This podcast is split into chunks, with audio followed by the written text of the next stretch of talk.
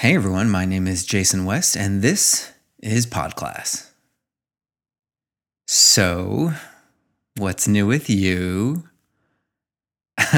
um, yeah, so the show has been on a bit of a hiatus for a minute, and uh, I'll get into a little bit why I've been gone for so long. Um, I'm going to get more into details next week just because uh, the show is already hitting the two hour mark. And so I don't want to go too far past that time. But um, yeah, so was waiting on a pretty big announcement regarding the show.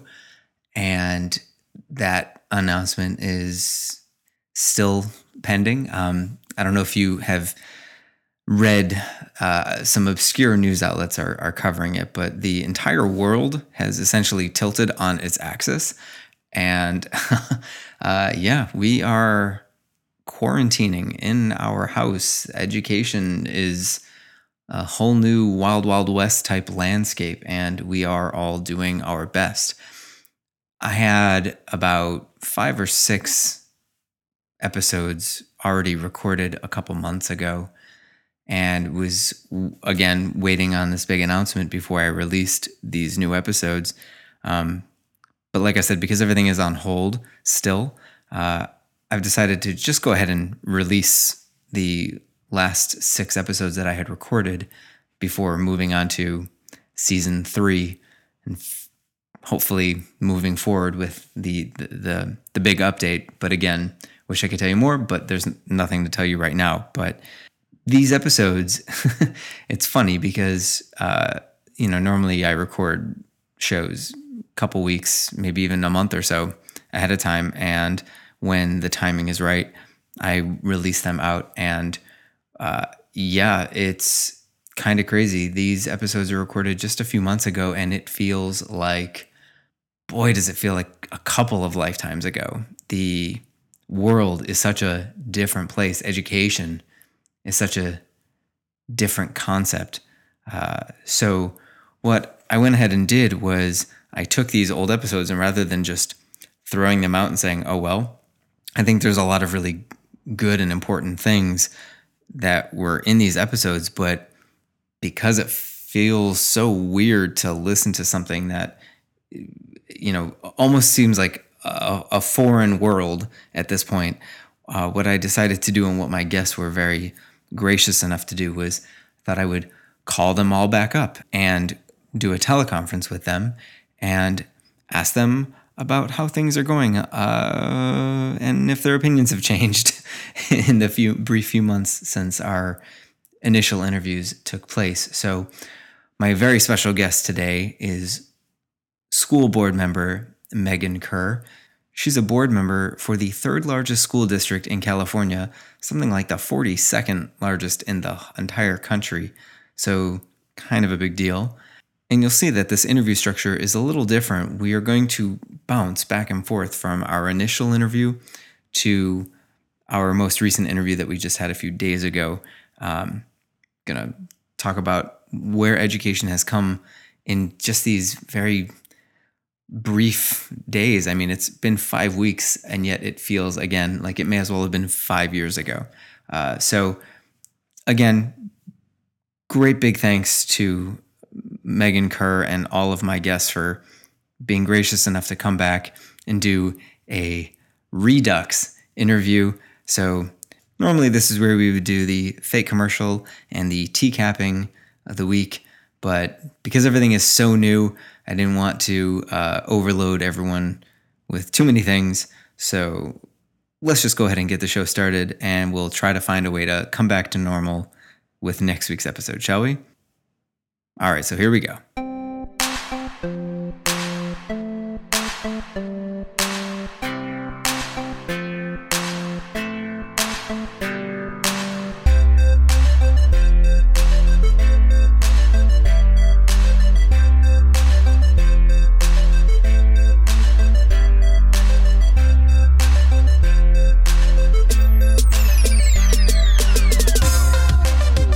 All right, I am sitting here uh, doing a lot of away games this season. Normally, I have uh, my guests come to me, but uh, I'm interviewing some really important people this season. I'm really excited to have as uh, my guest today, school board member Megan Kerr. Welcome to the show. Thanks for having me. How are you doing?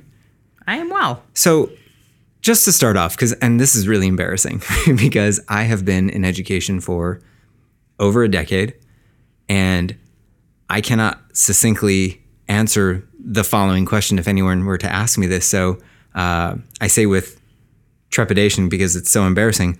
What the heck is a board of education? That's a great question. and it is one of those things that's an intangible that we hear about.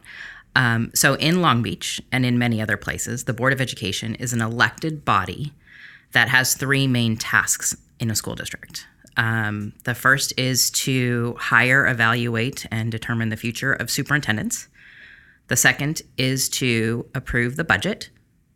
And the third is to set policy overarching for the school district. So I know you've sort of explained what they do, but why are they necessary? So I'm asking that because you have a superintendent, right? Why can the su- why is it not the superintendent's job to approve the budget and set the direction of the district? Why is it so important to have a school board? So the school board is accountable to the taxpayer. So in the public system, a superintendent is doing the day-to-day management of a district, but there has to be someone to whom that person is accountable. And so, as an elected body representing the taxpayers who pay for public education, sure. we have the responsibility to make sure that the superintendent is carrying out um, goals that are best for the community, uh, managing the school district in a way that is equitable. Um, and so, it's that public accountability piece for public dollars. Okay, so we are here with, and I'm not really sure what to call you. Do I call you present day Megan, uh, f- into the future post quarantine right. Kerr? I'm not, I'm not, really sure how, how, how, to reference you, but welcome back. Thank you for coming uh, for back on the show. So, uh, how have you been? Be, besides teleconferencing, what is something you have done more during this quarantine that, than you ever had done before? Uh, I am certainly home more than I have been, I think, since my kids were very, very little.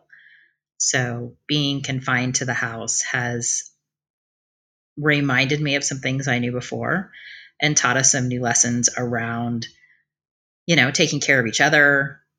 Um, my kids are young adult kids. They are 19, 21 and just turned 24 on Sunday.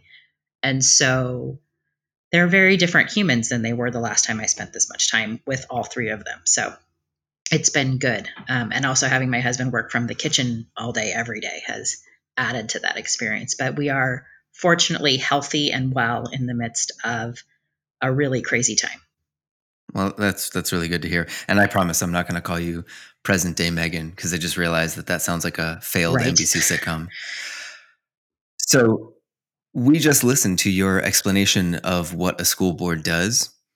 How has the school closure impacted your day to day work as a school board?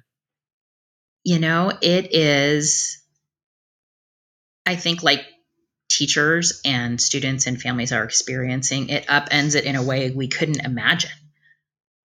Um, popping over to a school, hearing how students are doing in a classroom is the norm. And so, what we're dealing with now is so completely different.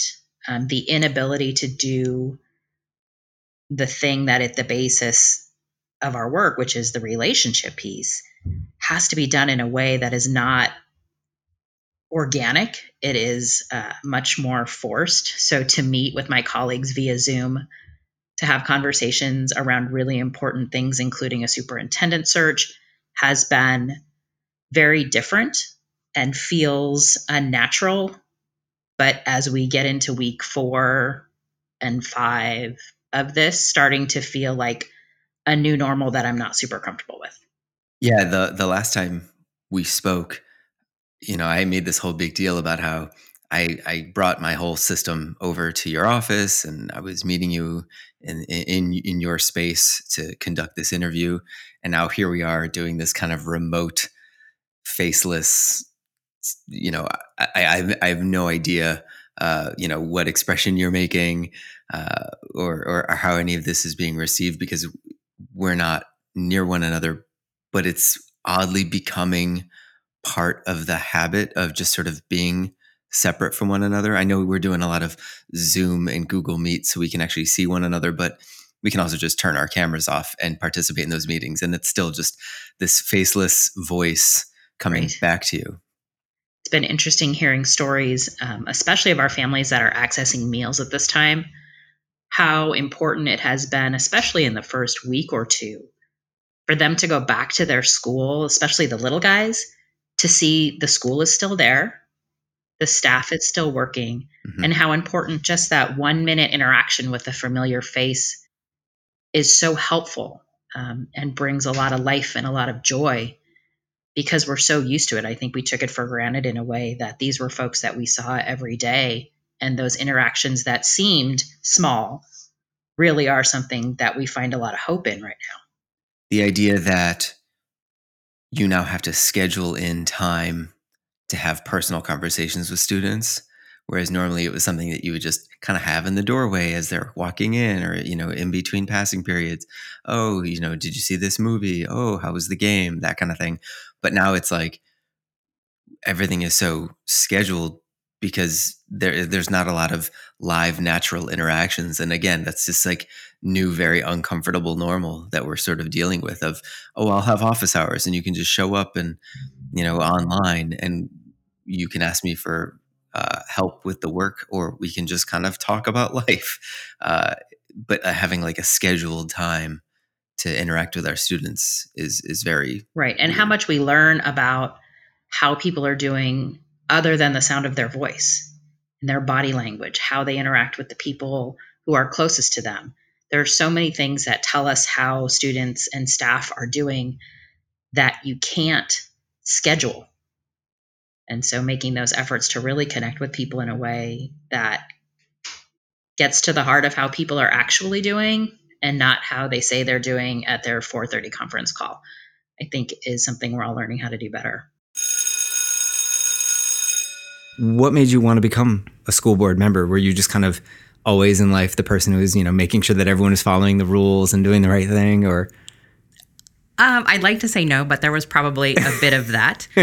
so, just a little bit of my history. So, yeah. I'm born and raised here in Long Beach, and I have three children who are graduates of Long Beach Unified. So, as a parent in the district for 17 years across those three children. Um, I personally did not go to public school. So, born and raised in Long Beach and attended Catholic school. So, I went to a K 8 Catholic school and went to St. Anthony High School in downtown Long Beach.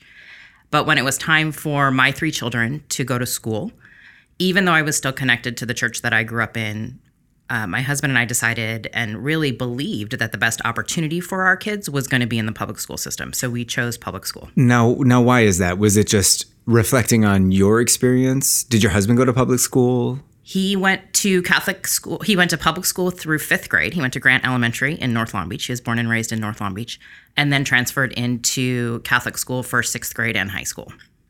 So I think we knew families who had had kids who were a couple of years older than our kids, and we had watched some of them go to the Catholic schools and some of them go to the public schools. But I think where we were personally, we just knew that the best choice for our kids was in public school. I actually had a friend who had gone through public or Catholic school with me who had children the same age. Um, mm.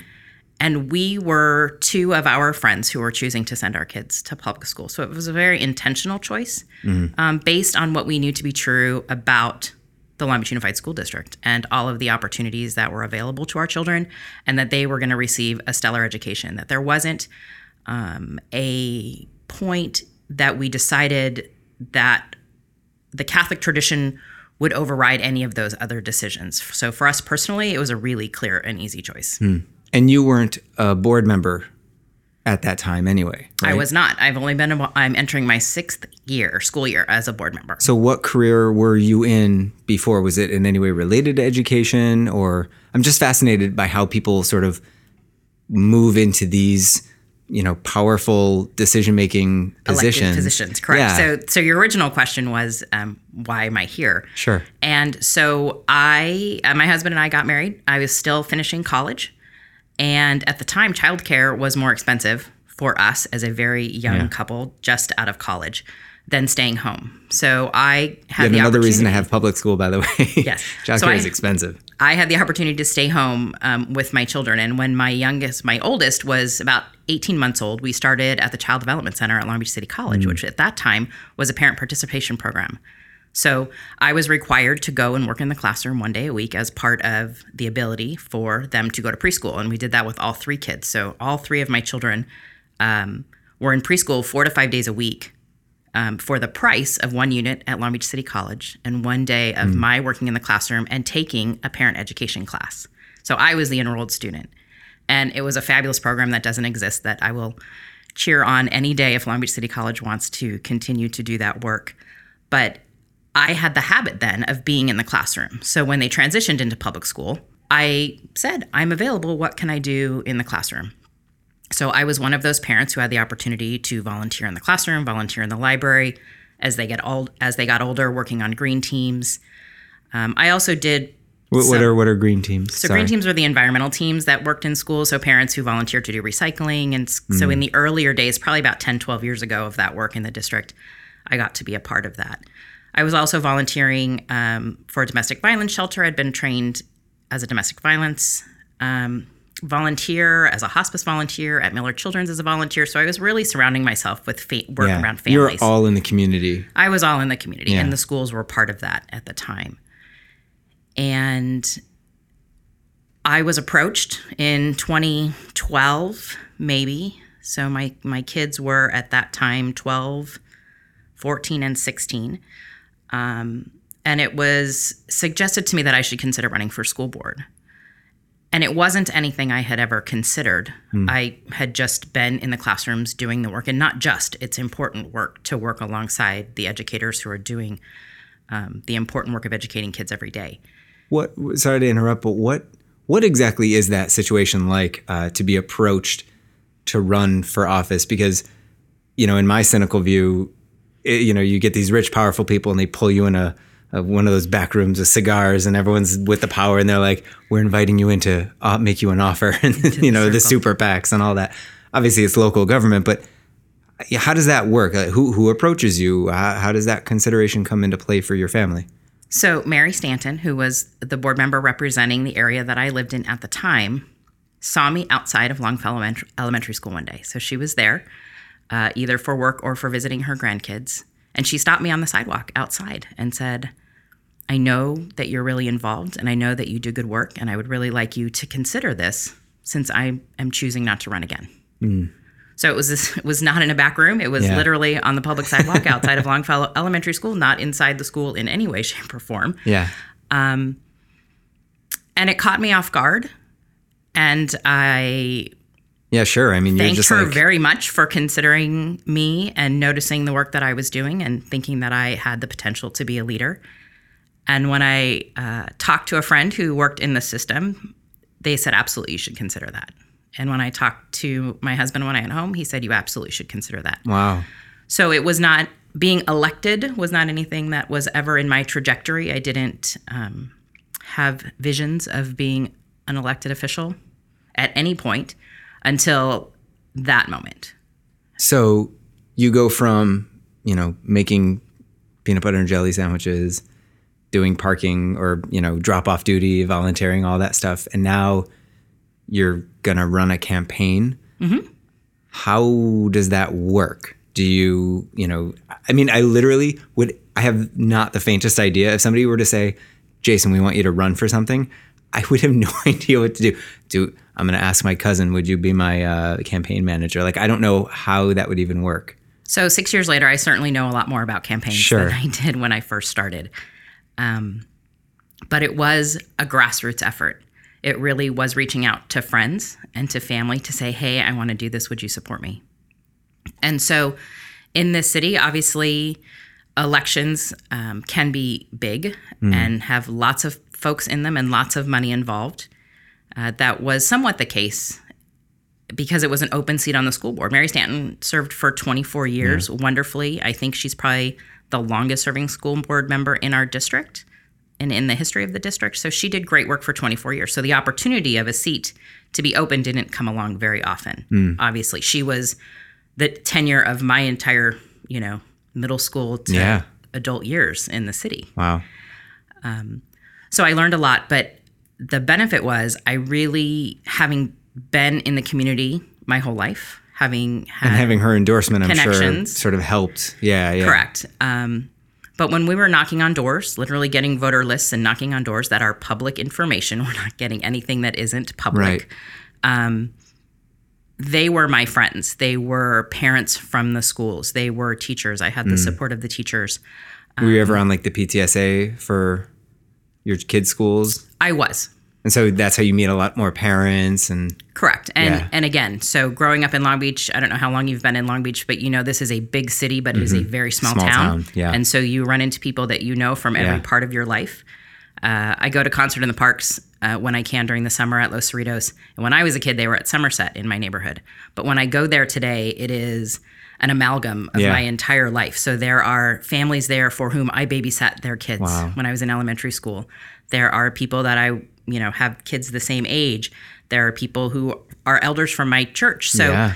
so everybody I know Wow. could potentially be at concert That's in crazy. the park on a Wednesday. Um, and that that really is what propelled my win. So when you run, and again, I apologize if these are just ridiculous questions. I don't want to waste your time with them, but when you're running on the ballot, you're running for your little area, right? Or it's not like a citywide thing, but citywide has to vote for you. No, actually, uh, for the school district, we are uh, elected by geographic area. So Long Beach Unified is divided into five geographic areas. So we have five board members. The city of Long Beach has nine elected council representatives. So um, there are nine districts for the city. There are five districts for Long Beach City College. All of those lines are not exactly the same. Uh, so one school board district is approximately two and a half council districts. So I, you know, have constituents in the seventh district, the eighth district, and the ninth district. And so these are we're talking like very specialized elections and specialized ballots then that just go to these neighborhoods that you cover for your election. Correct, but as part of the primary ballot. So Yeah. as part of the local ballot. So in that particular year, I think there were five city council races, a mayor's race, three other citywide races, and three school board races that year. So So we're at the bottom of the ballot. sure, unfortunately, but that, I guess that's what I'm getting at because that ballot goes out to the entire Mm-hmm. city, right? So you are just running for your designated area, Correct. but if I lived on the other side of town, the ballot is the same, is it not? It Or- is not. You will wow. not see my name on the ballot. So the ballots are printed very specifically Yeah. to include all of that. So when you see uh, board items, like we just passed a board item that that okays the fees associated with running and the printing of the ballots. That when you see fees associated with the election, it has to do with how many seats are up um, and how many ballots need to be printed. So, okay, we have there's an election. How many people are typically part of a school board? Is there a set number? Is it just whatever the districts determine? Um, our charter, our city charter, uh, says that it's five for Long Beach Unified. So uh, LA Unified, I believe, has seven. So maybe it's based on the size of the district. It could be. Okay. So you have five people. I imagine each board member comes in with their own platform, this, you know, personal passion that they want to deliver to the district. How do you all balance your individualized platforms? Do you just like kind of take turns like, "Hey, this this month we're really focusing on my thing and I promise in December I got you on your thing?" Or like how do you manage that for each year cuz how long are you how often do you have to get a you know, do you run, rerun for So a term is four years, and they're staggered terms. So I represent District One. So in one year, uh, District One, Three, and Five are up for election, and then two years later, Districts Two and Four. So in alternating years, there's an opportunity for new board members. And I I think the biggest gift that this district, this school board has, is that we are uh, collegial and professional and respectful of each other. Um, and at the end of the day, while we all may have ideas about what we personally believe is best for students, we understand that we are doing the work of all students, all 72,000 kids across this district, and that our responsibility is to support the work that we have charged the superintendent and staff with. And so I'm really grateful that my colleagues and I uh, trust and verify the work that's happening in the district. Yeah. Um, but there isn't a lot of that Input? personal jockeying for I need to make my point. It really is about, at the end of the day, in the six years that I have um, been on the board with various colleagues, at the end of the day, every colleague asks what's in the best interest of kids and teachers and staff. All right, so we're back. Now, in our last interview, you painted this wonderful picture of a school board that was fairly utopian, you know, board members working together, uh, not jockeying for political points, uh, consistently asking, and I'm quoting you here, what's in the best interest of kids and teachers and staff? So, particularly with that last question, uh, you know, I, I imagine you're all extremely passionate about doing what's best for our students. So, how, how challenging has it been to maintain equilibrium as a board when when stakes are so high? You know, I think it's helped me personally focus more on why the work is more important than any of the politics. That the stability that we talked about last time, which can bring success and um, an equilibrium to the system, maintaining that in the midst of this kind of chaos, I think has made me more focused than ever. At the beginning of the decision making processes around are schools going to close at all? If they do, for how long? The information that was coming at the district was changing every hour. It was almost as if we had to timestamp a decision or a conversation that this was Wednesday at two o'clock, because by Wednesday at four o'clock, we had received new information that caused a whole nother set of decisions needing to be made. And so those first probably two weeks, it was moment to moment changes that we or I, as a board member, really needed to trust that the staff was getting the information that they needed, was relaying it to us as necessary, and that we were working in collaboration on those decisions because there was no way to know what was happening minute to minute or hour to hour. And as we now enter, you know, we're talking now when we're on technically spring break. And so in the original decision making, we were supposed to be coming back to the classrooms in five days. Yeah, next week. And clearly we are not. And we are not going to see each other before the end of the academic year. And so moving into that kind of long term planning for me has made it essential that the work is about supporting students, supporting our most vulnerable students, making sure students have everything that we can give them so that they can attempt to be successful at learning now through June. So, what started as a, oh my gosh, I can't believe we're going to be closed for five weeks kind of conversation is how do we help students learn? How do we support teachers who are trying to teach in new ways and support families that have not had the responsibility of this much support of their students learning before?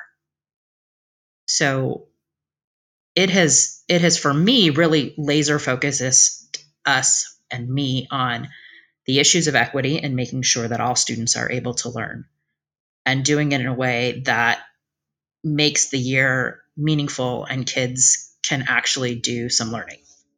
You know but at the same time you guys are all you're in the same position as all of us right? You're you're people and you are confined to a home. Some are you know busier than others. You know they i know you said you have your your children and your husband and then of course you have your foster dogs and and all that and other people have uh, you know very busy homes or even maybe not very busy homes but the idea of being confined is really hard for people. Plus you know as we talked about you know it's high stakes and there's just anxiety not just around work but just around life and existing right now. I imagine people are just a little feistier these days uh, about their viewpoints in light of the circumstances have you all done any work or had any conversations around just kind of having an understanding and a, a level of patience with one another that maybe wouldn't be afforded normally because you know uh, of, of everything being sort of extremely heightened You know, we haven't had those conversations together as a board. So as this happened, um, we had one regularly scheduled board meeting. We have called two, three special board meetings for different reasons, passing emergency resolutions, uh, work around the superintendent search. But I think, you know, the limited conversations that we've had, there is that idea that we know how challenging it is for us and can only imagine what it is for some families. I think one of the first things that came to mind from folks who I know do advocacy work for me was we have now told people to be quote unquote safer at home. And we know for a lot of families and a lot of students that they aren't particularly safe at home. Um, and like you said, some of us have the challenges of a full house and multiple people working from home. But for some families and for some kids, home isn't the safest place. Home isn't a place where they can concentrate on learning uh, for a variety of issues. And we're removed from that and we can't fix that. And I think giving each other a lot of space and a lot of grace because in a time where we're navigating something none of us have ever seen before has become paramount for me.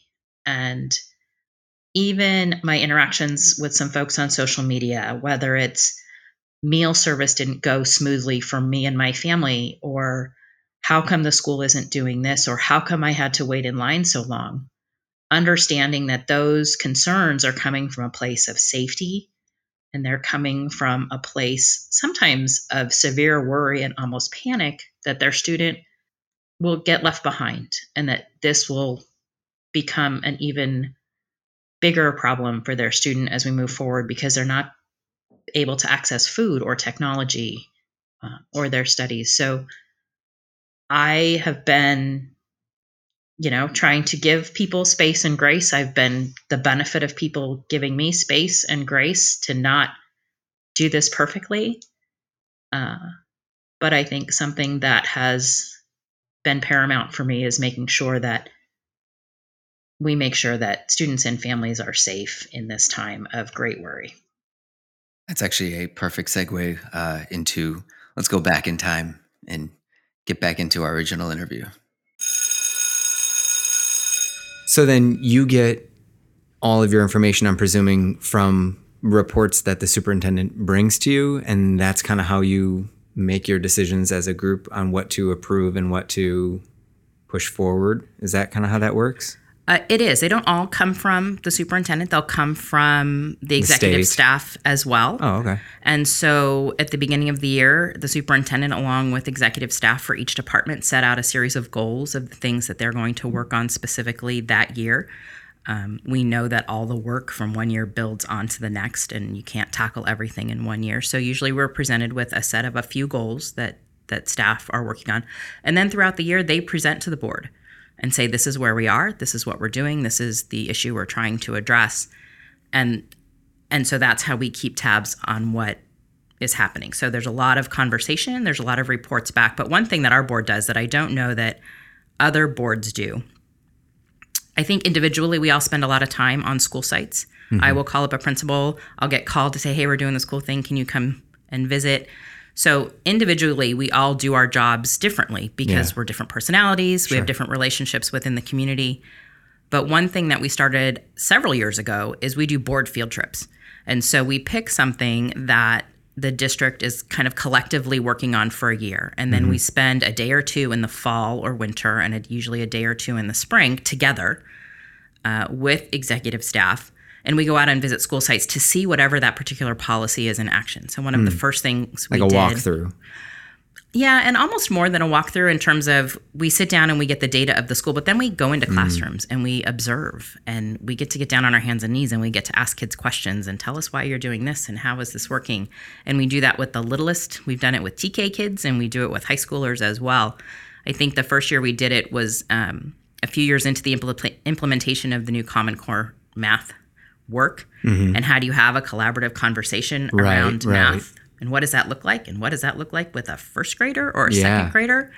Um, so going out into classrooms and going into multiple classrooms at multiple schools to see the work that was happening and seeing, you know, being in North Long Beach in the morning at one school and walking through and talking to kids and then heading over to the east side a little bit later and walking and seeing the same work being done and the fidelity to the work and how important it is across Long Beach that irrespective of where you attend school in what neighborhood, you're going to get that rigorous quality education because we work hard to make sure teachers are supported and trained to be able to do that work um, in any school site across the district. So that's always fun to go out. So we've done things around technology, and we watched uh, at Wilson High School. Actually, we watched uh, a I think it was an AP Spanish class doing a teleconference with Lafayette's dual immersion program and video conferencing with the little ones. And so seeing the innovative stuff that's happening on sites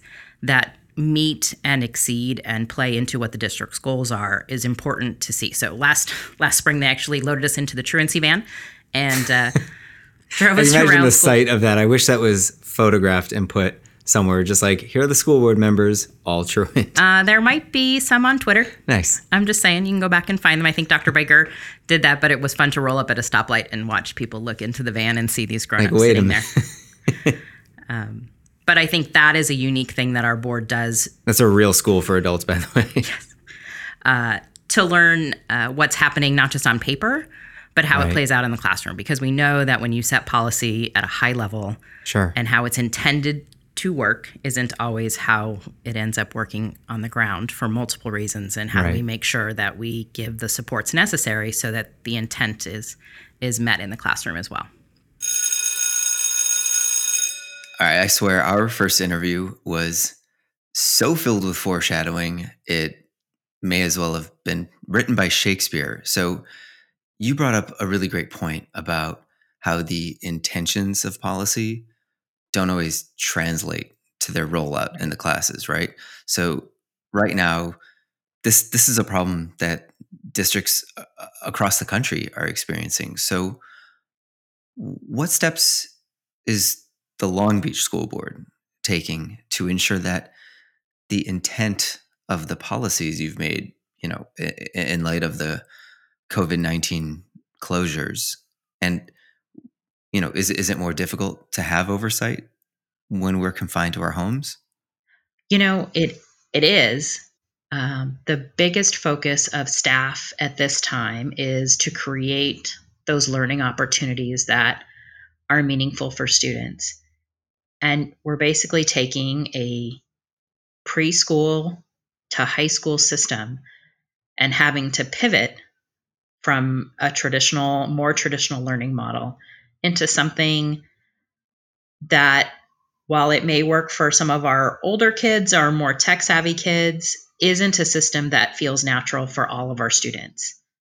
And pivot feels less like um, pivot is almost like a gentle way of describing what happened because this is like pivoting at 70 miles an hour right Like, Absolutely. it was a very hard shift it wasn't just like a, a turn it was like an, an abrupt everything went flying kind of turn Right. And I think in those early days when we thought the temp- the, that the building closure was going to be temporary, that there was an idea that we were trying to create um, those opportunities in a way that five weeks later we'd be able to pull back together, make up for some lost time and some lost ground, and move forward. And so, even within the sharp left turn that needed to be taken, you know, two weeks into that, it had to be an almost an even sharper turn when we realized this was for the long haul.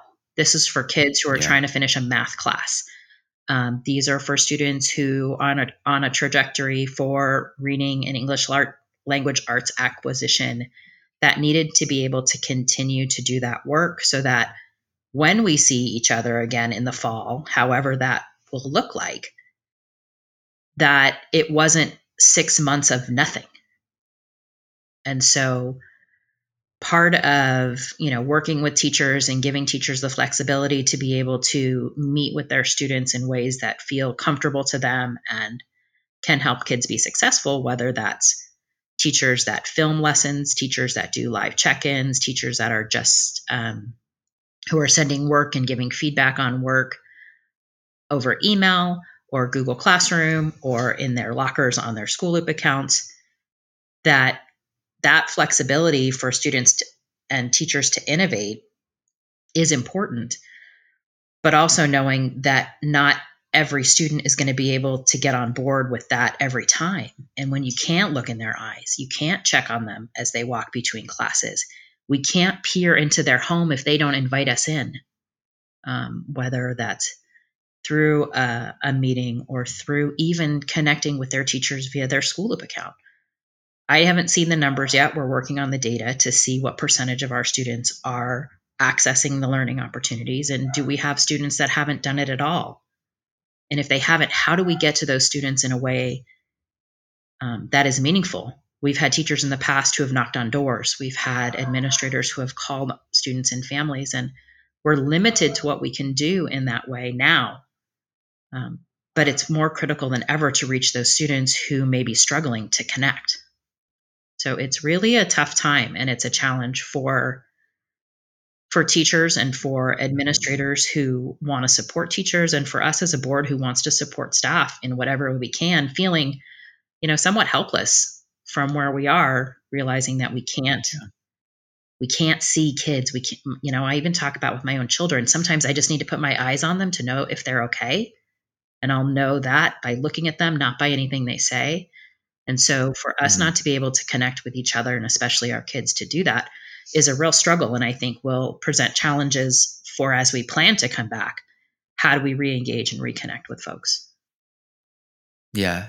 You know, and I also wonder with regard to initiatives and policies, I remember, you know, four or five years ago, our district started to roll out a technology integration initiative, you know, Chromebooks, Google Classroom, and even further back, you'd find the integration of an online gradebook, things like that. And now, with the remote learning opportunities that we have,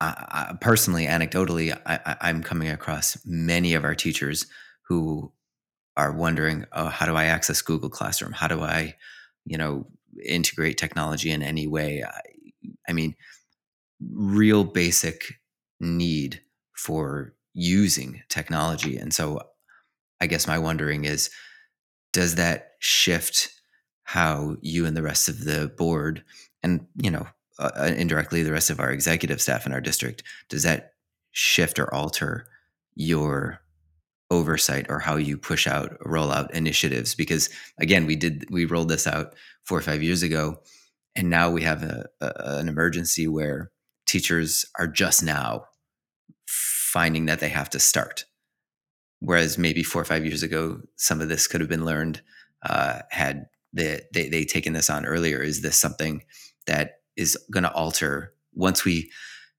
get back to as much of a normal state as we can get to is this going to alter the way in which we roll out or have oversight? You know, one of the things that's interesting about those programs that have been you know rolled out over the years is I think with any technology you always have the early adopters. You have the folks who jump out when it's first available, they wait in line to pick up whatever new device or gadget it is. And then you have folks who move in a little bit later once they see that the early adopters haven't, you know, the world hasn't ended and it didn't explode in their hand or whatever it is. And then those who uh, reluctantly join later when it becomes the means by which we communicate. And I think this is a very similar thing that five, six years ago, we had folks that jumped on board with um, the online learning platforms and all of the tools that uh, the different platforms avail us of. They've been able to share their learning with their colleagues and have brought many along to you know join in the fun and join in the work and others have been slower to adopt because for them, potentially, you know, a second or a third grade teacher, that the work in the classroom has been primal to how they've taught for their whole career. And that's how they best see results with their students. And so integrating something new has been, um, has taken a little bit longer. And unfortunately, the situation that we're in, um, COVID 19 has caused lots of us to figure out how to adapt to that new technology that we were reluctant to try or we didn't see as pivotal to the work that we were doing. I had used Zoom a couple of times over the last several years, um, had done video conferencing, I don't know, maybe six, seven years ago, and it was novel, wasn't anything that I thought would become a part of how I do my job on a regular basis. And I had to learn quick what that looked like, um, how those tools work and it's uncomfortable. And I'm an adult who is interacting with other adults, but concerned about what people think of my ability or inability to navigate the technology that I'm demonstrating in front of them. So, again, it goes back to that space and grace, but there is a real urgency um, for our students, especially around the equity piece. The digital divide um, is real. We've known that. We know when we started this that about 12% of our students didn't have access at home. And for a couple of years, we've been working really hard to reduce that rate. But all of a sudden, kids left school on a Friday and there were expectations, you know, for a week later for them to engage in a way that they didn't even have the technology to access. So it kicked in gear a lot of the work we were trying to do and that we had started to do in a way that was absolutely urgent for our most vulnerable students. And it's tough, but we have to do it because it's about the future of our kids. It's about how they're going to learn for the next six months and how not letting this situation drastically alter how they're learning that has an impact for two or three or four or five years. So it's tough, but the urgency is really around um, equity and justice for students. Yeah, I, I'm I'm hoping just on a personal note that we'll be able to look back at this time and say, "Oh, this was the moment when we realized that we had to change the way we look at homework and giving work to students." Because now we have a much greater understanding of what home life is for these kids and giving them one, two, three, four hours of homework a day, like we had done in the past, is just not equitable, nor is it tenable for a lot of these kids to live healthy lifestyles. So I'm really hoping that, you know, five, six, ten years from now, we'll be able to look back and go, oh, yeah, that was the moment when we came together and recognized that our preconceived notions of what homework does and what we want it to do completely shifted. Right. And I think it also gives us the opportunity to see our families um, for what their real situation is for all of us. And that while we saw kids in the classroom who seemed to be balancing a ton of stuff, including all of the homework that was potentially being assigned, that right. as we strip all of this away, we still have students who are working essential jobs mm-hmm. To help yeah. support their families whose parents may or may not have been able to keep a job. Um, and so when we talk about essential and what's necessary for learning and how a student takes in information um, and receives information and critically thinks about information, that this is this has forced us to stop and acknowledge inequities that we think we understood, but are laid mm-hmm. very bare right now.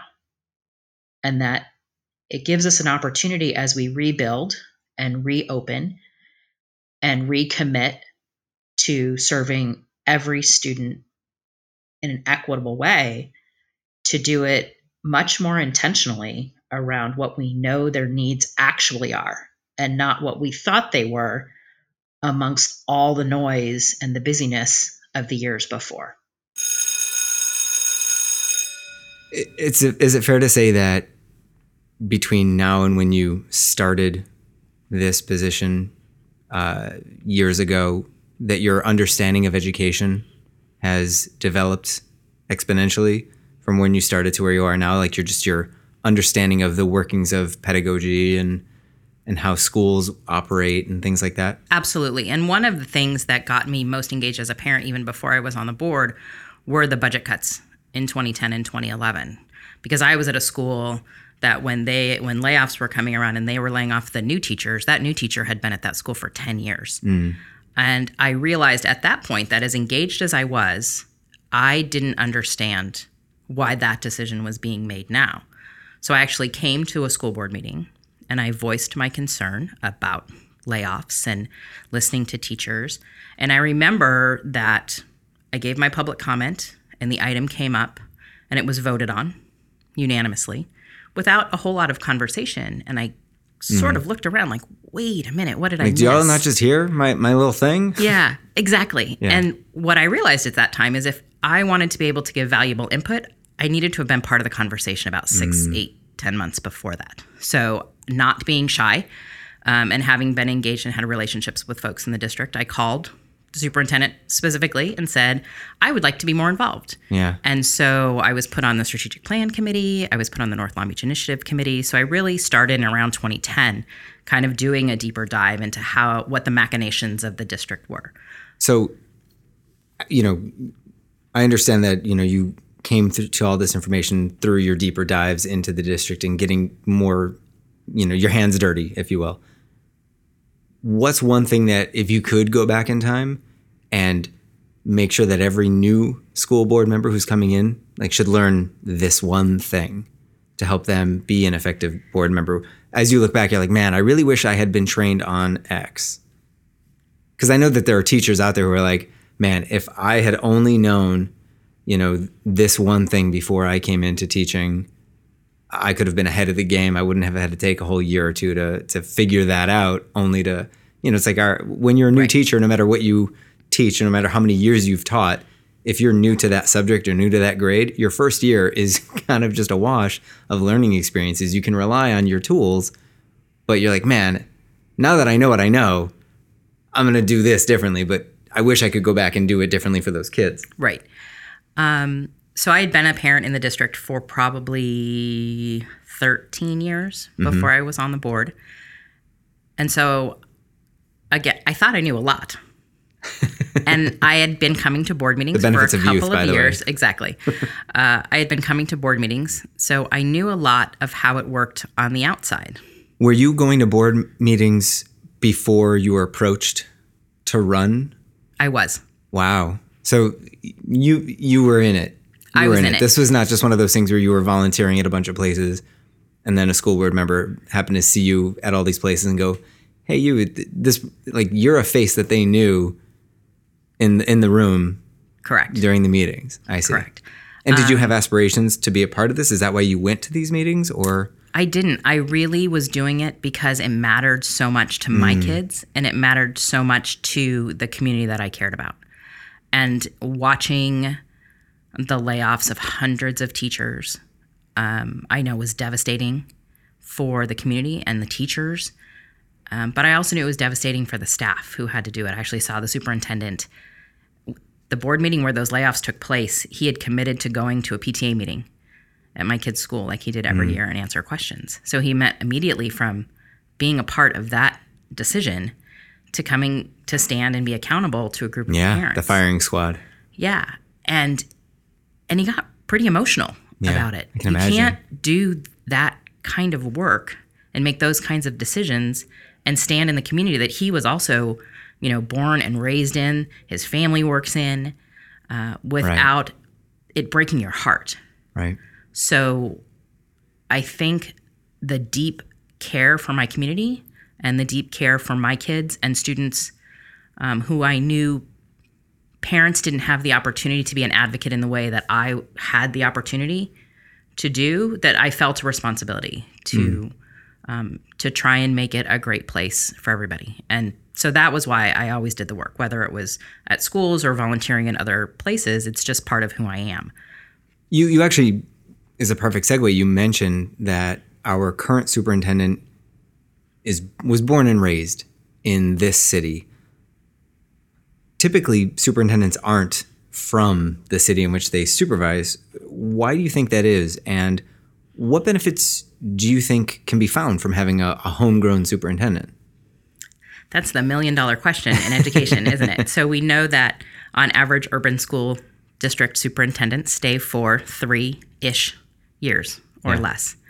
And uh, Superintendent Steinhauser is going into his 18th year as superintendent. Uh, Carl Cohn was here 10 years before him. And so that's 28 years of Consistency. consistency and stability yeah. uh, that most urban school districts don't have the benefit of having. And I think when people ask what makes Long Beach different, it is the idea that there we feel a responsibility to each other. So 60 to 70% of our teachers live in our school boundaries, which means you run into your students all over the place and you run into your teachers all over the place for good or for bad. I cannot go anywhere in Long Beach without running into uh, a current or former student. And the irony is that when I first started teaching, the thought of running into a former student or a current student was mortifying. Like, oh, please don't let me run into uh, a student. And now, if I go out and I don't run into a student, I'm always kind of like, oh, where, where, where everyone at? I didn't see anybody. Right. I'll, you'll look around a restaurant like I don't know anybody here. That's pretty strange. yeah.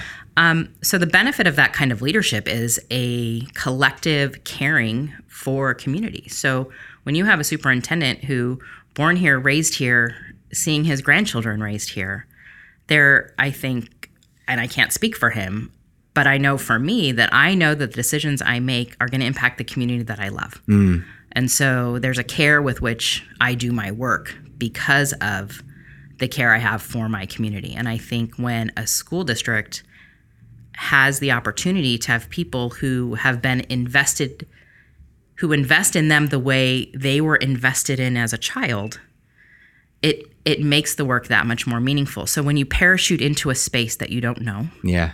Um, I would imagine we know that building relationships is the most important work that can happen on a school site, whether it's between teachers and students and staff and students, administrators and students. Also, It's the all- hardest. Right. It's the hardest, but the most important work Right. because we know that learning doesn't happen if there isn't a relationship base. And so for someone to come in with lots of great ideas about how they think uh, education should work or schools should run, I mean, Yeah. how long would you look at a person who walked in to So Wilson this is how we should do- and said, you should do it this way? Yeah. And then you ask, well, have you met our students? Have you met our families? Do you know the history of our community? So, whether you're talking about things like our Cambodian in- immigrants who are coming in with trauma from genocide, um, are you talking about redlining from the 60s that happened with our African American families? Like, if if you don't know the history of who our students are, how do we think that we can best educate them? And so, I think that that is something that's immeasurable. I don't know that anyone else, um, whenever that day comes to be the next superintendent, um, just as Chris Steinhauser was not expected to be Carl Cohn, whoever comes next won't be expected to be Chris Steinhauser, but we all know that we value the relationships that we have within this community. Yeah. And we know that their participation in our lives outside of the classroom makes a difference in how we educate kids. Okay, so it wasn't enough that in the months since our initial interview, you know, our, our planet has experienced a pandemic unlike anything we've seen in our lifetimes. Uh, but, you know, as the expression goes, when it rains, it pours. In, in that same time span, you know, our superintendent of 18 years announced his retirement. And because of the response to the pandemic, it would seem that the process for selecting a new superintendent was sort of sped up. And you and the board ultimately chose Dr. Jill Baker, who had been the deputy superintendent in our dis- of our district for years. Can can you walk us through how this process went? I, I imagine this was a new thing for many of you, not just because of the pandemic, but you know, be, because it had been nearly two decades since the last superintendent selection. Right. So none of us, as current board members, had been part of a superintendent search. Uh, so while we did not have the experience of making that decision, we do have a lot of years of making good decisions together. And so while I don't think any of us were shocked when Superintendent Steinhauser uh, decided to retire in December and gave us notice about two hours before a board meeting. Um, we knew that it was going to happen sooner rather than later. He had been with the district a long time. Um, so we knew it was going to happen sooner. When the process was put in place and voted on in January and February, it was decided that there would be an advisory committee who would sort through initial applicants. And from that advisory committee, they would make recommendations to the board to interview final candidates. And the dates had actually been laid out back in uh, late January, early February. And our goal, even at that time, was to announce a, a superintendent, a new superintendent on the May 6th board meeting, which is not for a couple of weeks from now. And what happened, we absolutely followed that process that was laid out. We had put in extra dates in case additional days were needed to do more interviews of initial candidates or final candidates. So we had put in the bumper of a couple of extra days. And the advisory committee interviewed six candidates um, actually, I believe it was on March 15th. It was the Monday that school was closed for the first time. It was a meeting that had already been scheduled. It was uh, held in at a hotel and it was held in a room where everyone had enough space, even back then, doing the social distancing, lots of hand sanitizer. And those initial interviews were done that day, and recommendations to interview final candidates were sent to the board at that time. So um, we had an extra day scheduled for interviews that we didn't need. And so the final interviews were done um, last week. I'm totally losing my mind on what dates are which anymore. I, listen, look, there's no such thing as a calendar. It, it's, it's this day and it's, that it's day. a day today. And uh, today is today, tomorrow's tomorrow, right. and that's about it. So on Monday of last week, uh, the final interviews were held, and then a board meeting was called for that Thursday to have a closed session and make a decision. And then that decision was announced at open session on Thursday morning. And as you indicated, Dr. Jill Baker, who has been our deputy for five years, was unanimously chosen to be the next superintendent. And it was interesting to watch kind of over time to see some comments on social media and other places that they weren't sure that it was the right time for the superintendent to be retiring. And I mm-hmm. think we were far enough along in the process and committed to the process, um, and the process was working at that time that it didn't seem appropriate to stop the process. I think we would have considered that um, had we needed to, but because the process was so far along before these decisions were made, that it was absolutely the right thing to do to continue with the decision. So, you talked in our last interview about the need for consistency and community. And, you know, you ultimately ended up with exactly that, right? With Dr. Baker. But I'm just wondering how it came about then that, you know, at the start of the search, the board opened its doors to applicants from outside the district. And, you know, right? You know what I mean? Yes. Like, how, how seriously were these outside candidates even considered if if it really felt like we were trying to keep it homegrown? So the beginning of the conversation with the board around the selection process happened um, in public in January, and we had a discussion around: do we keep it um, to internal candidates? Do we keep it? Uh, do we open it up to a national search? Those were conversations that were had at the board meeting, and we understood that California is different. So what what we ended up deciding was that we would open it up to people who had significant experience as an executive in California. And that's because of the local control funding formula as well as um, collective Right, bargaining and labor groups. That those are very important pieces of California education that perhaps, and again, this is pre-pandemic, that we didn't that we thought would be too steep of a learning curve in addition to getting to know a new district. So the limitation on California was wasn't to keep other people out. It was to make sure that as we bring in someone in a very large urban school district that we don't add additional learning curves. And I think it goes back to we talked about how Long Beach is a big city with a small town feel. That Long Beach Unified, we really, when you stay within Long Beach Unified and you bel you understand education to be like this, it isn't until you step outside of us that you realize some of the ways that we do our work is very different. Mhm. And so we wanted to give the opportunity for people who uh, had some background in how we finance our schools and how we work with our labor groups uh, the opportunity to apply for the position. So, did you find that you had quite a few internal candidates and quite a few external candidates? I'm just wondering how you whittled the process down so so quickly. Because from an outsider's perspective, uh, a lot of us looked at Dr. Baker as kind of the uh, heir apparent, if you will. You know, it was both uh, uh, a relief, but also not a surprise when when she was announced. So I'm just wondering how that process went for you all. So, uh, Ruth Ashley, our deputy superintendent of education services, I believe is her title. So, Ruth and our human resources department handled all of the minutia of the search. Mhm. So, the job posting, the gathering of, app- of applications and letters. Um, they pre-screened and uh, worked through a process to those that were uh, that met the criteria were then moved on to the advisory committee for um, an interview.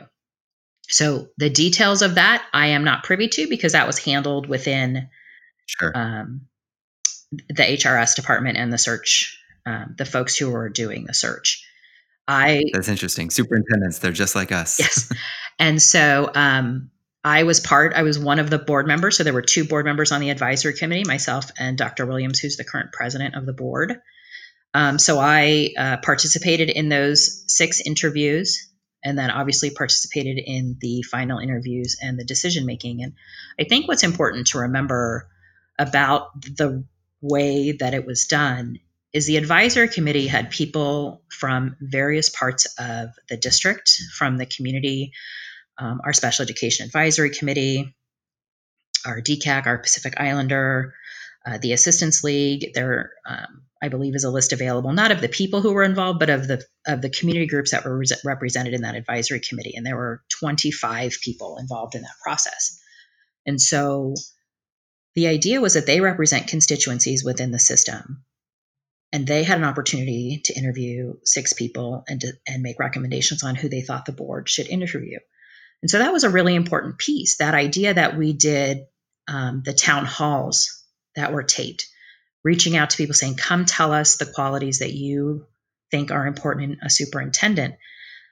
Those are critical to the work that we do moving forward. We have to take our cues um, not only from the education community, but from the community that we serve. I know in the last interview we talked about that the school board is accountable to the voters um, because it is public education. So that opportunity for public input on the superintendent was critical work. And for you know many folks who, like yourself, said you thought there was an heir apparent, we still need to talk to everybody engaged, and we need to talk to our public to Mhm. say whether you believe there's someone who is an heir apparent or not, tell us the things that you believe our next superintendent needs to be focused on.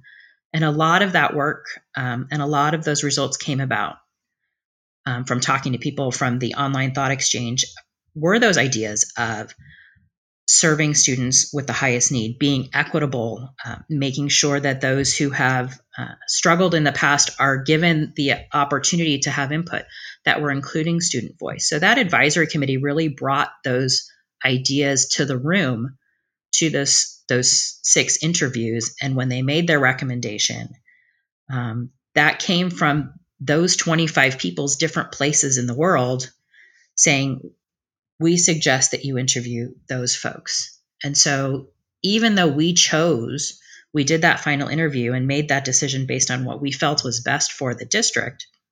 We did that as public officials, doing it on behalf of those that we serve and that those that we represent. And that includes students and families and staff and teachers. And so I was very cognizant in that whole process that I wasn't there making the decision that Megan thought was the best decision. It was mm-hmm. that I needed to make the decision that is in the best interest of our district moving forward and our community moving forward. Um, and I am 1000% behind Dr. Baker and the vision that she presented and the work that she laid out that she wants to do together with the community and with the board. And I think we are um, in excellent shape. You know, you talk about consistency. We've had a, in our district, eh, just a kind of a remarkable history, as you alluded to in our last interview, of superintendents lasting a very long time. And I almost wonder if part of the conversation it's almost like when you're a little kid and you have those, you know, you must be this tall to ride the roller coaster. It's like you must be willing to be the superintendent for X amount of years to, to, to, to be considered for the job. Is that something that is considered when looking at applicants in in our district? Because it doesn't seem like it's obviously considered in other districts. Uh, because we talked about, you know, so what every like three years or so, uh, there's a t- turnover of superintendents. And is that something that uh, the school board and the advisory board considers when looking at superintendents? Um, I think for some people that was something that was important to them. One of the good things about that small townness of Long Beach is that I got pulled aside a lot at events or in the store or outside in a parking lot to say, "Hey, can I I couldn't make it to that meeting, but can I tell you what I think?" And a lot of the things that I heard echoed from both staff and community members was, you know, we want someone who knows us. It's important to us to have someone who knows us. We want someone who's not doing this just for a couple of years and moving on. Those were themes that I heard from many people. Um, maybe I heard that in the advisory committee as well, but I think in how people applied for the job, I I think people applied for the job who know the history of Long Beach or at least I hope those are the people who applied for the job that um, who know us, who know what we stand for, the work that we've done, and by saying that they wanted to throw their hat in the ring, that they were on board with the things that we've done, and that you know they wanted to add their piece to the work that we're doing. That's what I hope was in those those applications. But I know for a fact that uh, Dr. Jill Baker uh, as she laid out in her comments after the appointment was made, that she is committed to who we are. She is committed to Long Beach, and that the reason that she does what she does is because of her deep commitment to students and deep commitment to uh, serving students. So I think there were a lot of factors that play into, you know, again, when that search started in January, and you look at where we are now, it's it's an incredible a lot has happened in the world since then and uh, i believe we are in the absolute best and right sure place. has you know when i was thinking about doing this sort of redux interview i really i hesitated on whether or not i should keep the the quote unquote games and segments section of the interview uh, and I'm, I'm still debating it for the other interviews going forward but particularly, I was really interested to revisit your uh, your segments, and, and, we'll get to why in, in a moment. Or it'll be clear why in a moment. But I want to I want to quickly go back and listen to the the segment that we started with, which was you know the build a school segment, where you got to have the opportunity to snap your fingers and change one aspect of education across the country in one quick motion what would what would that thing have been? And I want to quickly listen to what was your choice for then, and then we'll come back and I want to ask my follow up question. Okay, so our first segment, and I'm really excited about this one because of who I'm interviewing and who is participating in the segment. build a school. So you, school board member, into all of the the machinery of education. You you see how things work and how they operate. But this this this is what I'm really excited about. Build a school is where you get to in a perfect world, you can snap your fingers and poof. Although I don't know why you'd snap your fingers and make a poof sound, uh, but you can make schools all across the country with your weird snapping noises Okay. adopt one change. What is the one thing that you would effectively start tomorrow in schools everywhere? It could be you're going to have a library that is enormous and limitless. You can have after school programs that are just so richly funded. You can have the coolest technology in every classroom. Whatever it is you want to do, you get to do. What is that thing and why? That's such a hard question because I, I get paid to ask I the big the hard questions. questions. Yeah. because school communities are so unique. Mm-hmm. And so, what I would snap my fingers for one community might be different than the other. But I think But something. you're you're queen here. You you say goes. You get to be Beyonce for like one moment. oh, nobody gets to be Beyonce but Beyonce. But but but the queen, you have the move. You can say, right. "Okay, Behab, you're doing it." So I mentioned that my children went to Long Beach City College, the Child Development Center, and I had the opportunity to witness and watch them learn a million things through playing in developmentally appropriate ways. Mm. From the time they were two to the time they were five. And then they went into a system where there were lots more boxes, mm. literally to sit in sometimes. Well, that's the whole thing, right? The system is built to emulate the assembly line. Yes. Right? So I am a big believer in play mm. and learning through play, and that the things that we learn in terms of gross motor skills and um, body autonomy and relationships and negotiations and communication happen during play more than anything else. So when you're trying to negotiate how to play ball Yeah. up against a wall when you're five, you have to figure that out with the person that you're playing with or want to play with. So you have to figure out how to invite people in. You have to figure out how to negotiate what the rules are and what you're okay with and how much how strong you are and how safe you feel. And I think there's so much to learn in those moments of interaction and play that I wish that we continued to do more of that in the early elementary years. I could tell you that that is something that so many in this country need because if anybody has ever played pickup basketball and somebody says, "Hey, wh- what's the score?" and then it's a 30 minute debate over, "No, you have 4 points. No, I have 6 points." And it's like, guys, it's literally it's a number is a number. How are we debating who has how many points? We should know the score, but we don't and it takes so long cuz we're arguing about it. And so this idea of being able to negotiate, boy, we really need that skill uh, in, in our adults that they didn't get. Well, and those are the soft skills that when you ask an employer what they want now, they want someone who can communicate. They want someone uh, who's sure of themselves, who understands themselves. So those are all those skills that we can't teach in a classroom, but they naturally were learning through play that we pretty much told them at five or five and a half that Yeah. there's these other Time things that are more important. There's a designated play time. Correct. Yeah. You get 20 minutes here and a half hour here, and here's some structured games.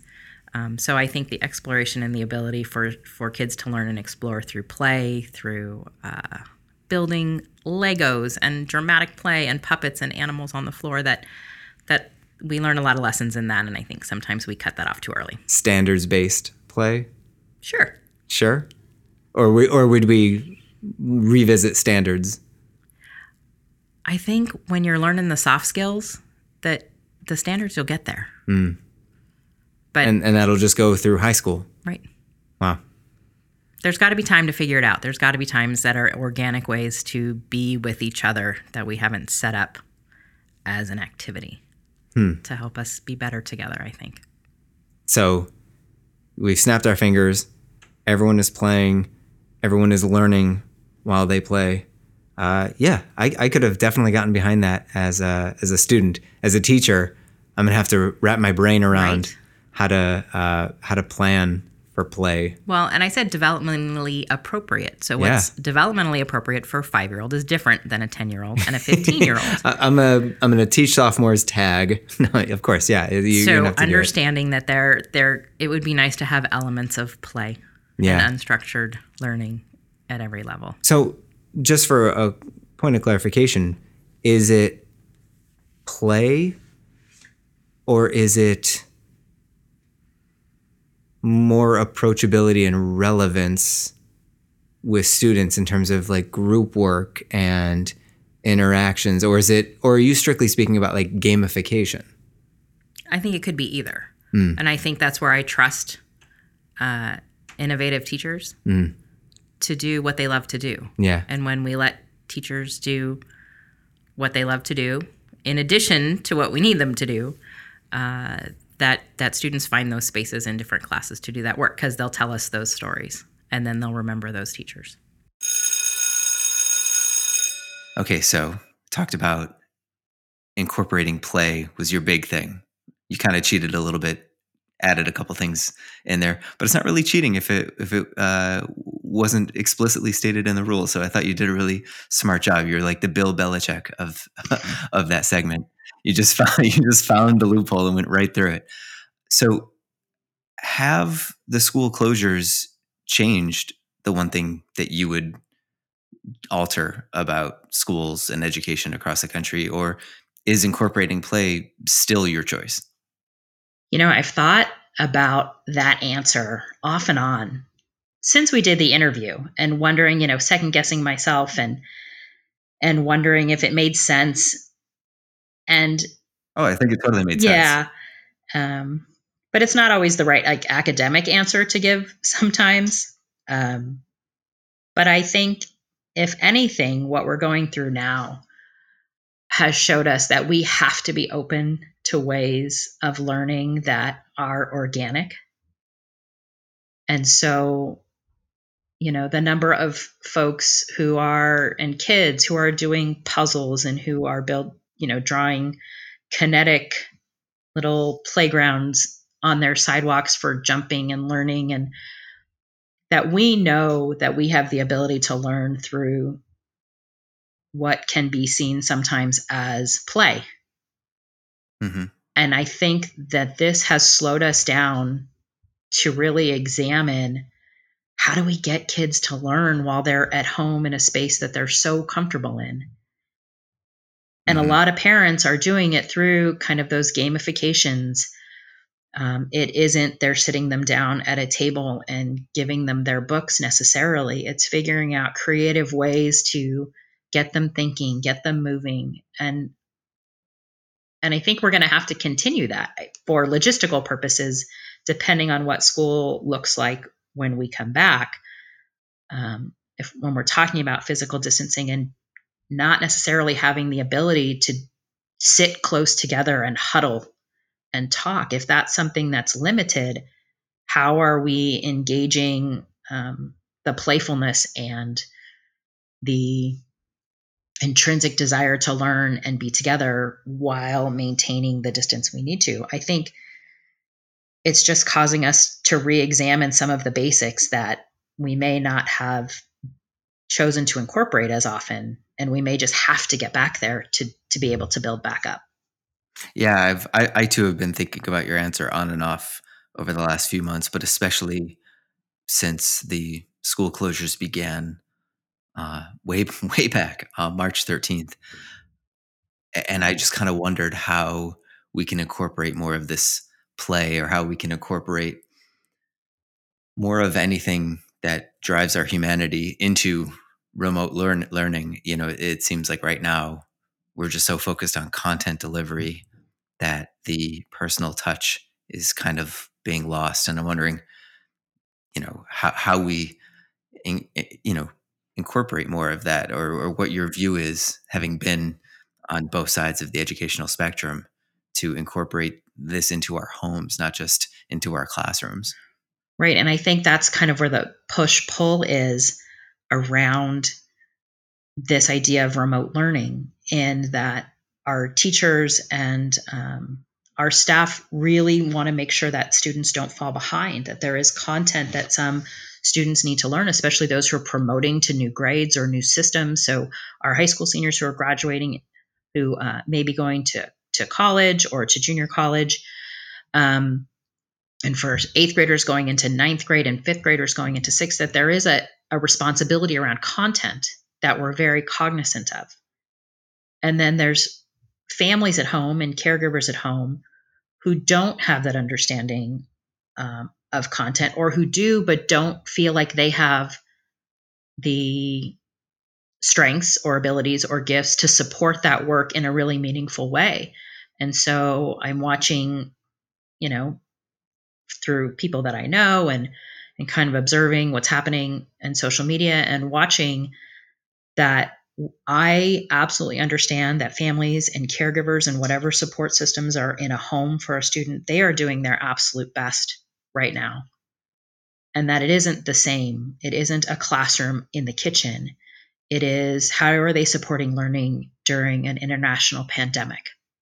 And so, how are we supporting learning um, at a time when we're all distracted and concerned and nervous. And so, for our littlest ones, whether that's singing songs with them or reading stories to them, maybe not stories that go with whatever their class is learning, but sitting down and doing stories nonetheless, that those are the ways that learning is happening.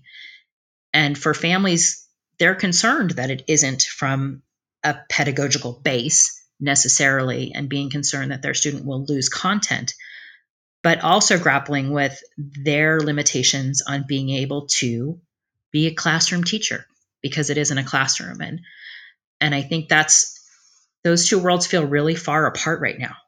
And and I mm-hmm. know teachers who are have children of their own at home are being teachers in some hours and then being the parents of learners in other hours. And um, I'm very aware of the the tension that sits between those two, and the potential, you know, rise in who's doing what, where, and how are you supporting. And it's not enough here and not enough there, um, because it comes from a place of genuine care and concern for students on both sides, both the teacher and from the the family supporting that student. And so that's the place where I think there's a lot of work to do around how we're communicating how we're letting families know that the support that they're giving is enough and letting teachers know that the work that they're doing is enough and helpful. And they um, if they have a student that they haven't been able to reach that isn't necessarily on them that we have to support them in that work as well. So i think there's a real need to to help help all of us come together in the middle of the professional side and then the home learning side of it to ensure that everyone again has that space and grace to do the work with the intention that students need to learn. And we have to learn in new ways until we can be back together again.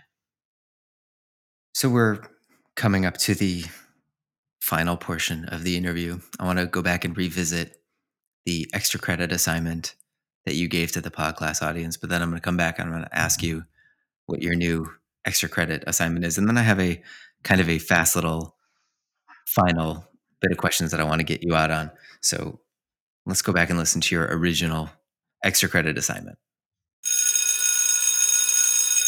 Okay, so now we've come to what I always feel is the saddest, it's bittersweet portion of the show. It's bittersweet for me because one, it means we're nearing the end of the show.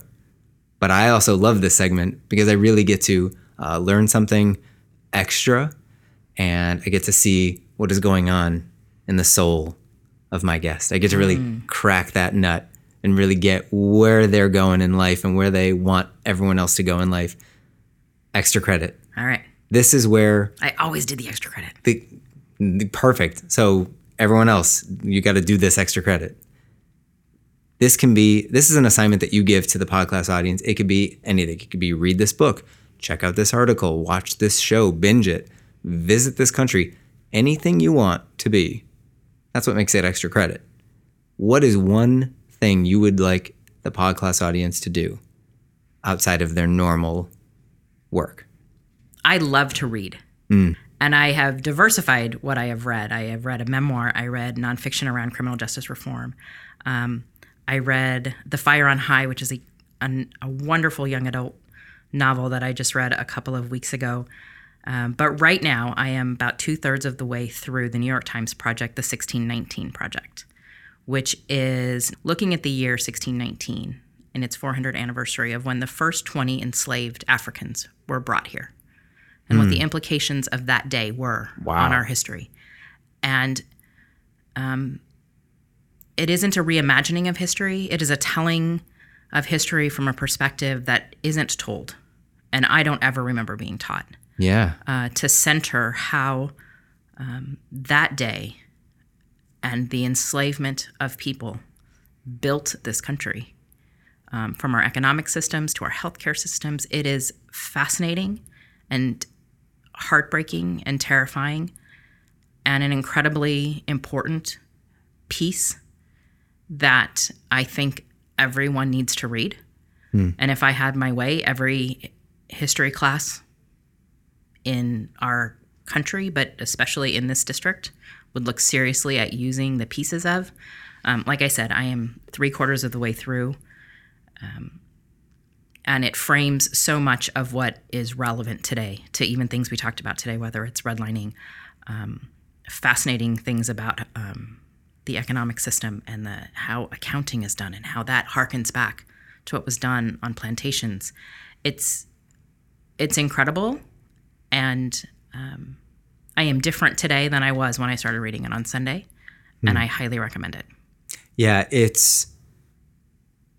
I mean, that's that's amazing. I'm I'm gonna have to check that out for sure. Uh, it- you know, it strikes me that this is yet another example when you talk to people about the insidious nature of racism and the systemic nature of racism, and how you know we can talk about culturally, you know, how far we've come and um, you know how the system might be built today or how we perceive it to be built today.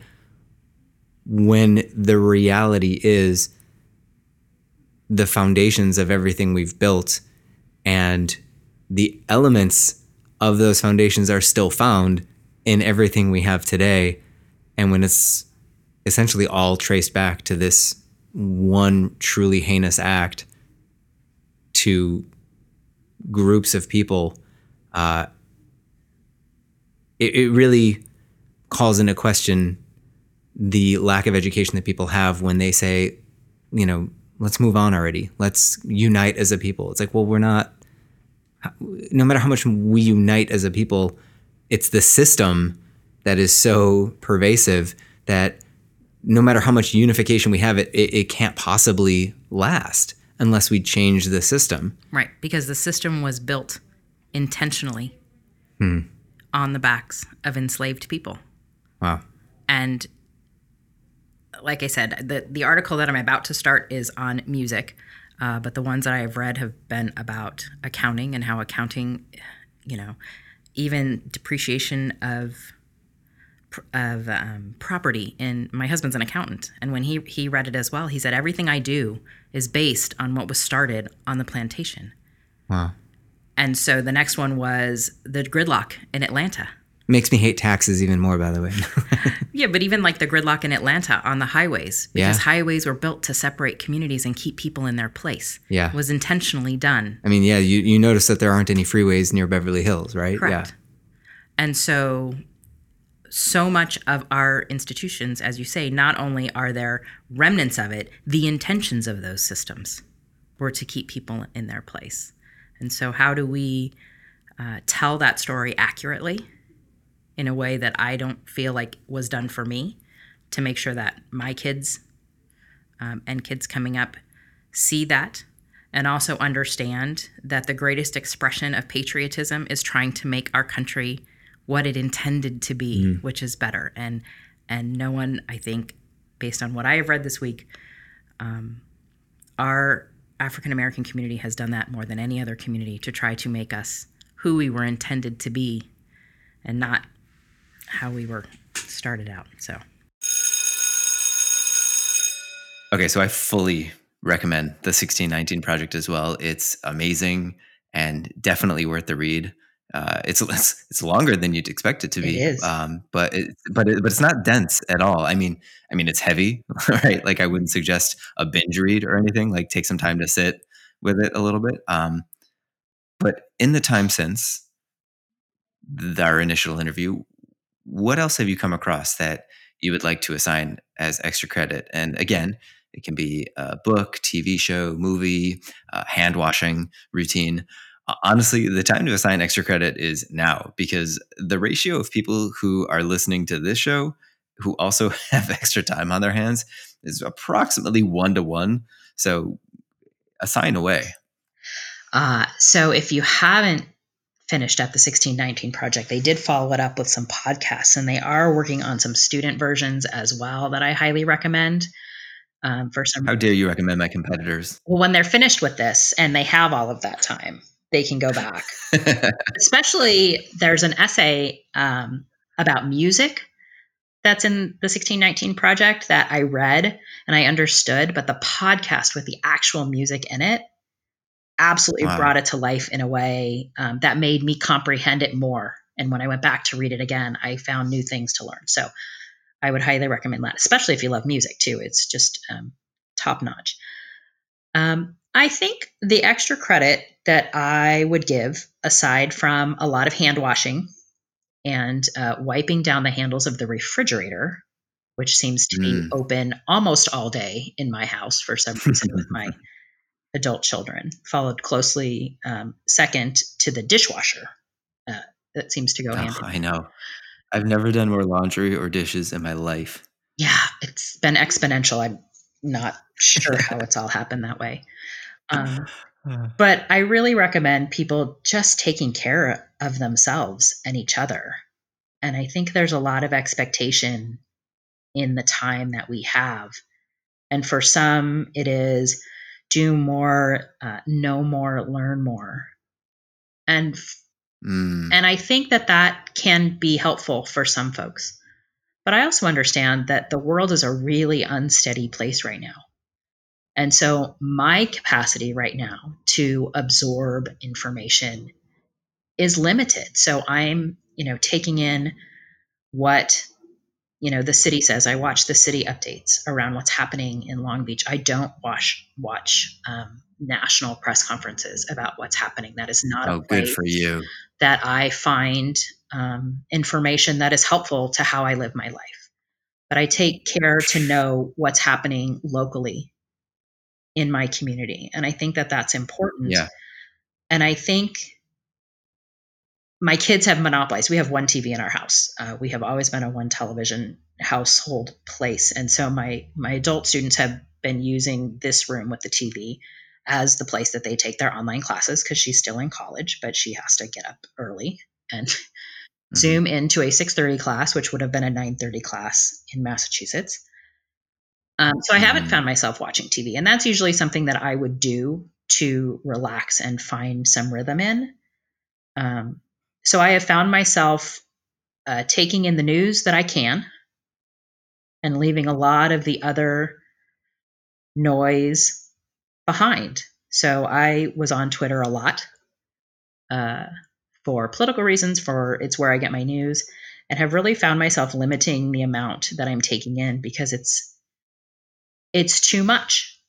And so yeah, I've been listening to. Oh my gosh, I was the same way. I, my, after that first week, I don't know if you have this feature uh, on your phone, but on my phone, I have this feature that tells me every week where my screen time, you know, like how, how, how much screen time I've, I've used. And it's kind of unfair because it could be for texting. It could be for uh, reading an email, going on social media. It's like anytime I've used my phone, basically, uh, looking at, you know, photos of my kids, whatever but after that first week my my phone said your screen time has gone up 48% and i was like oh my god. I, I you have like yeah you got to cut down some of the social media because it'll just make you crazy. Right and i and there's we're at a point where the information isn't changing hour to hour anymore. We're getting to the point right. where it's around um, long-term planning for what's next. And it used to be, again, at the beginning, it was minute to minute, hour to hour, day to day was different. And now, as we enter this phase of holding steady and staying at home and mm. continuing to stay safe, um, there's a lot more opining about what people think. And I'm just not here for that right now. So I found myself uh, putting my phone down.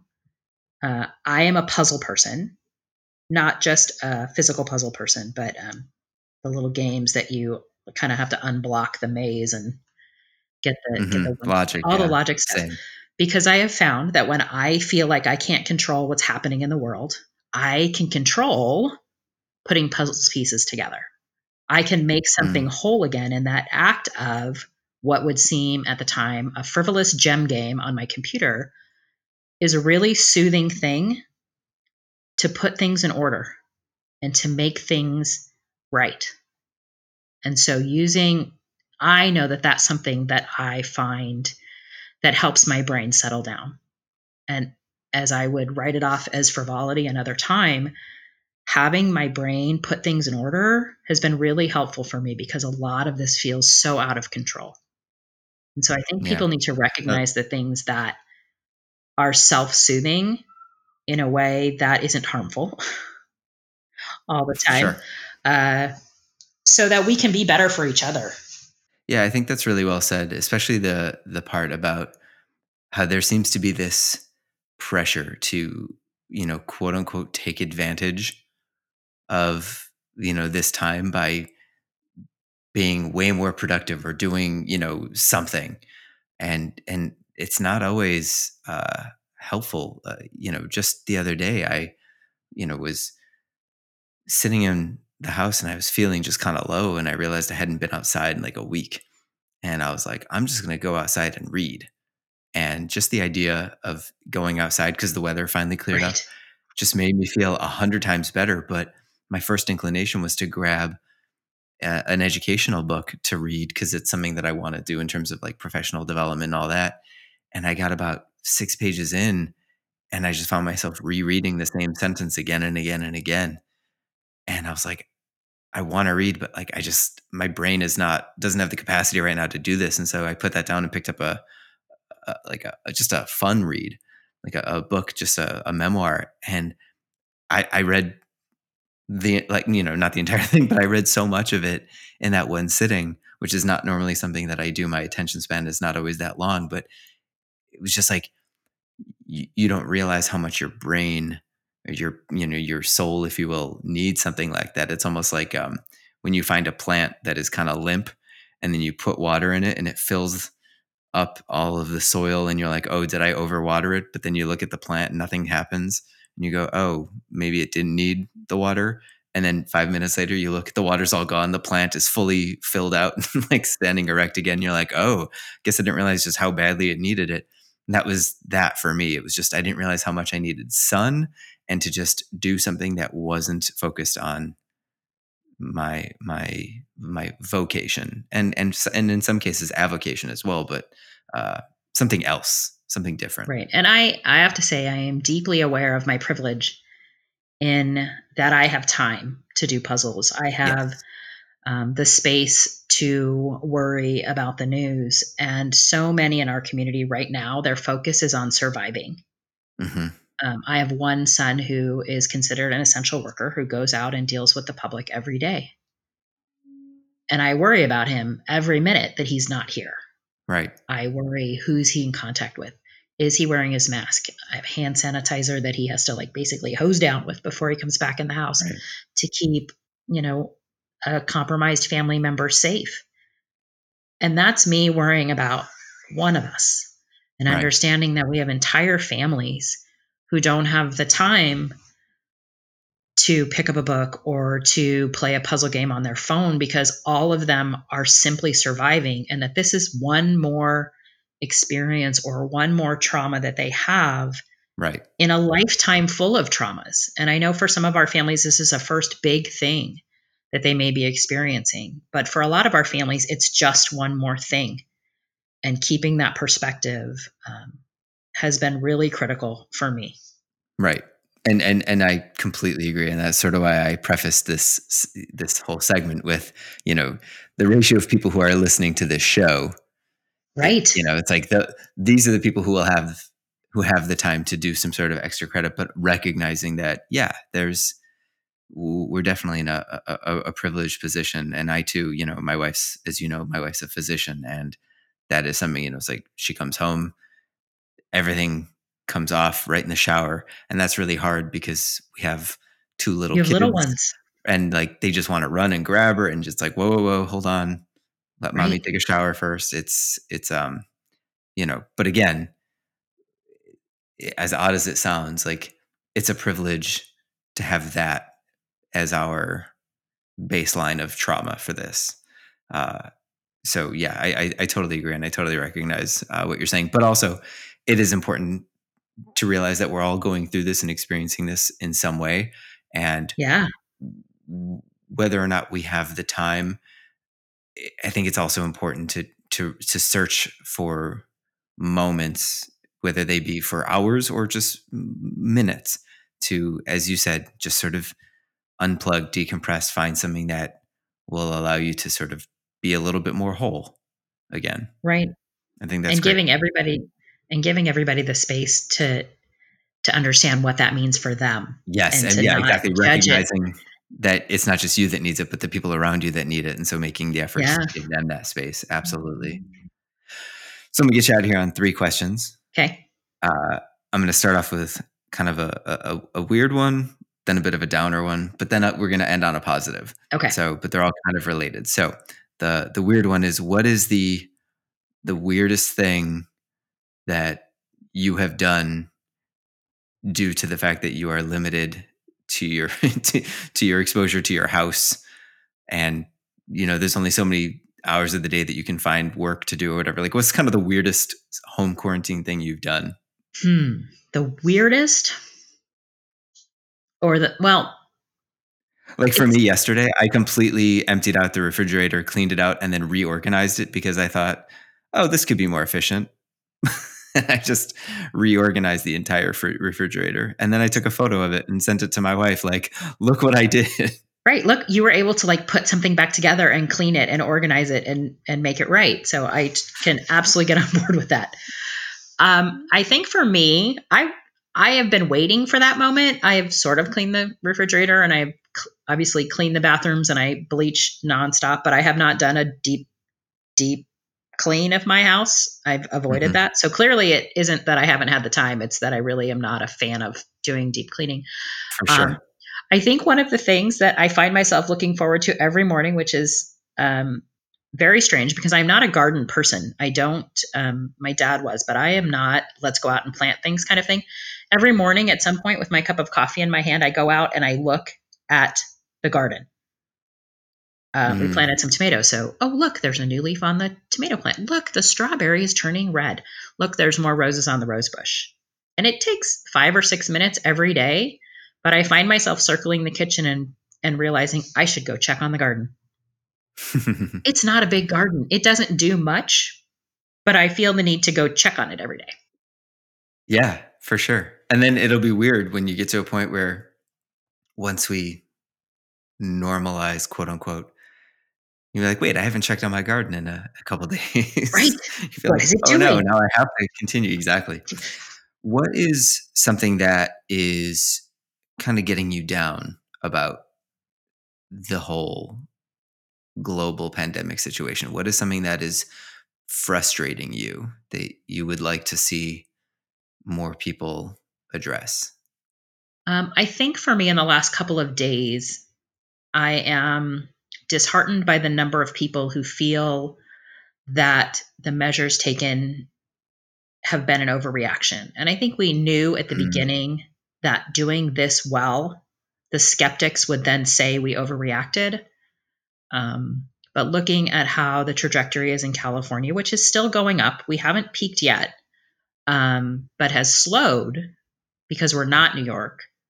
Um, I think the number of people saying, see, Yeah. we didn't need to do all of this, um, or we're overreacting, the number of people in the last couple of days has been really disheartening um, and a disservice to the people I think who are really vulnerable and to our healthcare workers and our frontline workers and our essential workers and our farm workers who are working hard to make sure those same folks are very comfortable and safe. Um, I find it disheartening that they continue to be skeptics. And so that really bums me out. Okay, so on a positive note, because I promise you I get you out of here on a positive note, what is one thing that when this is all over, you're going to be able to look back and find that through this experience, you have grown in this area? What, what do you think is going to be the one thing that you are already finding that you are growing in, or maybe that you hope that you will have grown in uh, through this experience?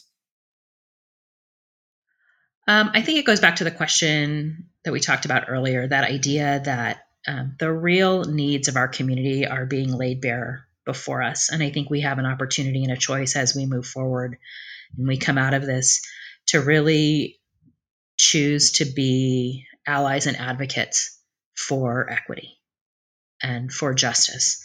And so that those who are disproportionately impacted because of the state of our healthcare system, the state of our city, um, poverty in our city, that there's an opportunity to really decide to be better humans and be better in community.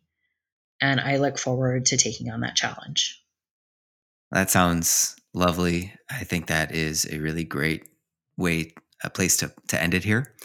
Thank you so much for coming back and doing the first ever uh, quarantine redux interview. Uh, it, it's it's going to be a long one. Uh, we're hitting the two hour mark here. I hope that you and your family stay healthy, safe, and uh, sane in these crazy times. And uh, yeah, I, I look forward to the days when we can all get back together. I, I, hope you don't take offense that the next time I see you, I'll probably give you a big hug uh, because the the idea of handshakes and formalities just seems completely archaic at this point.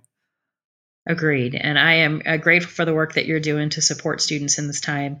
Uh, your wife's good work, and I hope that you and your family also stay safe and healthy. And uh, I really look forward to all of us being together again soon.